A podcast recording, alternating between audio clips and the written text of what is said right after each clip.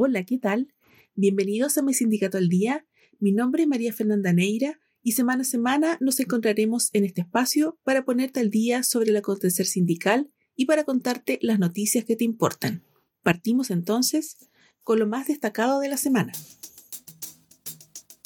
Esta semana, el presidente Gabriel Boric presentó el proyecto de reforma al sistema de pensiones que contempla terminar con las AFP en un plazo de 24 meses y crea un sistema mixto. De acuerdo a lo anunciado, con este proyecto se terminan las AFP, pero se crearán nuevas entidades privadas que tendrán como única función invertir los fondos previsionales, mientras que la recaudación de las cotizaciones, la atención al cliente, pago de pensiones, cobranza y otros ítems administrativos estarán centralizados en una institución pública, lo que desde el Ejecutivo sostiene que podría bajar el costo de las comisiones. También se propone la creación de un fondo integrado de pensiones, el cual se financiará por aportes a empleadores o el 6% de cotización extra, del cual el 70% de este 6% irá a una cuenta individual de carácter nacional y el 30% a un fondo solidario, lo que junto a la capitalización individual y el aporte del Estado a través de la PGU conformarán un sistema mixto el Registro Nacional de Deudores de Pensiones de Alimentos comenzará a regir mediante un mecanismo electrónico en Chile a partir del mes de noviembre. El informe electrónico que busca fortalecer el pago por pensión alimenticia dispondrá de una serie de medidas contra quienes no cumplan con el pago. Entre las sanciones se contempla incluir a deudores en el registro cuando incumplan tres meses consecutivos o cinco discontinuos y cuando una resolución judicial así lo dicte. Entre las sanciones correspondientes para quienes no cumplan con su responsabilidad en el pago de la pensión de alimentos se contempla retener la devolución de impuestos, retención de parte de los fondos de crédito bancario solicitado por la persona deudora. En caso de que el deudor o deudora venda un vehículo o una propiedad, se puede impedir la inscripción del traspaso del bien si no se paga lo adeudado en pensión. Se le puede negar la licencia de conducir. Se le puede negar la entrega de pasaporte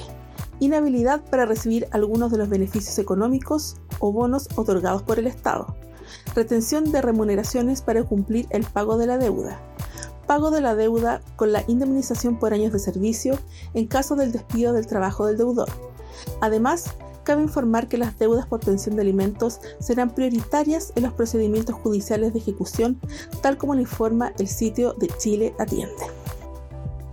El Ministerio de Salud entregó un balance este jueves sobre la implementación del copago cero para los beneficiarios de FONASA, lo que se tradujo en importantes ahorros financieros para las personas y sus familias. En su primer mes, septiembre, cuando entró en vigencia, significó que los 168.045 personas que se atendieron en un hospital público dejaron de desembolsar en conjunto más de 5.000 millones de pesos de su bolsillo al tener gratuidad total en su atención. Recordemos que esta medida implica que las personas pertenecientes a los tramos C y D de FONASA no tengan que pagar por sus atenciones de salud en la modalidad de atención institucional, la misma gratuidad que ya tenían las personas pertenecientes a los tramos A y B. La ministra Aguilera sostuvo que el gobierno del presidente Boric está impulsando tres ejes de seguridad, seguridad ciudadana, seguridad económica y la seguridad social. Nosotros como sector salud Contribuimos en la seguridad social, pero también en la seguridad económica a través del copago cero, contribuyendo al bienestar de las personas y beneficia a importantes segmentos de la población menores de 60 años de los estratos económicos C y D. El mundo necesita un nuevo contrato social, dijo el nuevo director general de la OIT, Gilbert Onvo, a los miembros del Consejo de Administración de la OIT en la sesión de apertura de su última reunión de 2022. En su primer discurso ante el Consejo de Administración, desde que asumió el cargo, el director general dijo que los valores fundacionales de la OIT en 1919 siguen siendo relevantes y añadió, me comprometo a hacer todo lo posible para defender estos valores fundacionales, nuestros valores comunes de paz, justicia social, crecimiento económico equitativo y solidaridad respetando y protegiendo el medio ambiente. Onvo hizo un llamamiento a la creación de una coalición mundial por la justicia social para hacer frente a los retos que actualmente perturban el mundo del trabajo. La coalición contará con la participación de un amplio abanico de partes interesadas y trabajará para facilitar y reforzar la colaboración y la acción colectiva y servir de marco para la coherencia política en materia de justicia social a nivel multilateral más amplio y más allá, dijo a los delegados.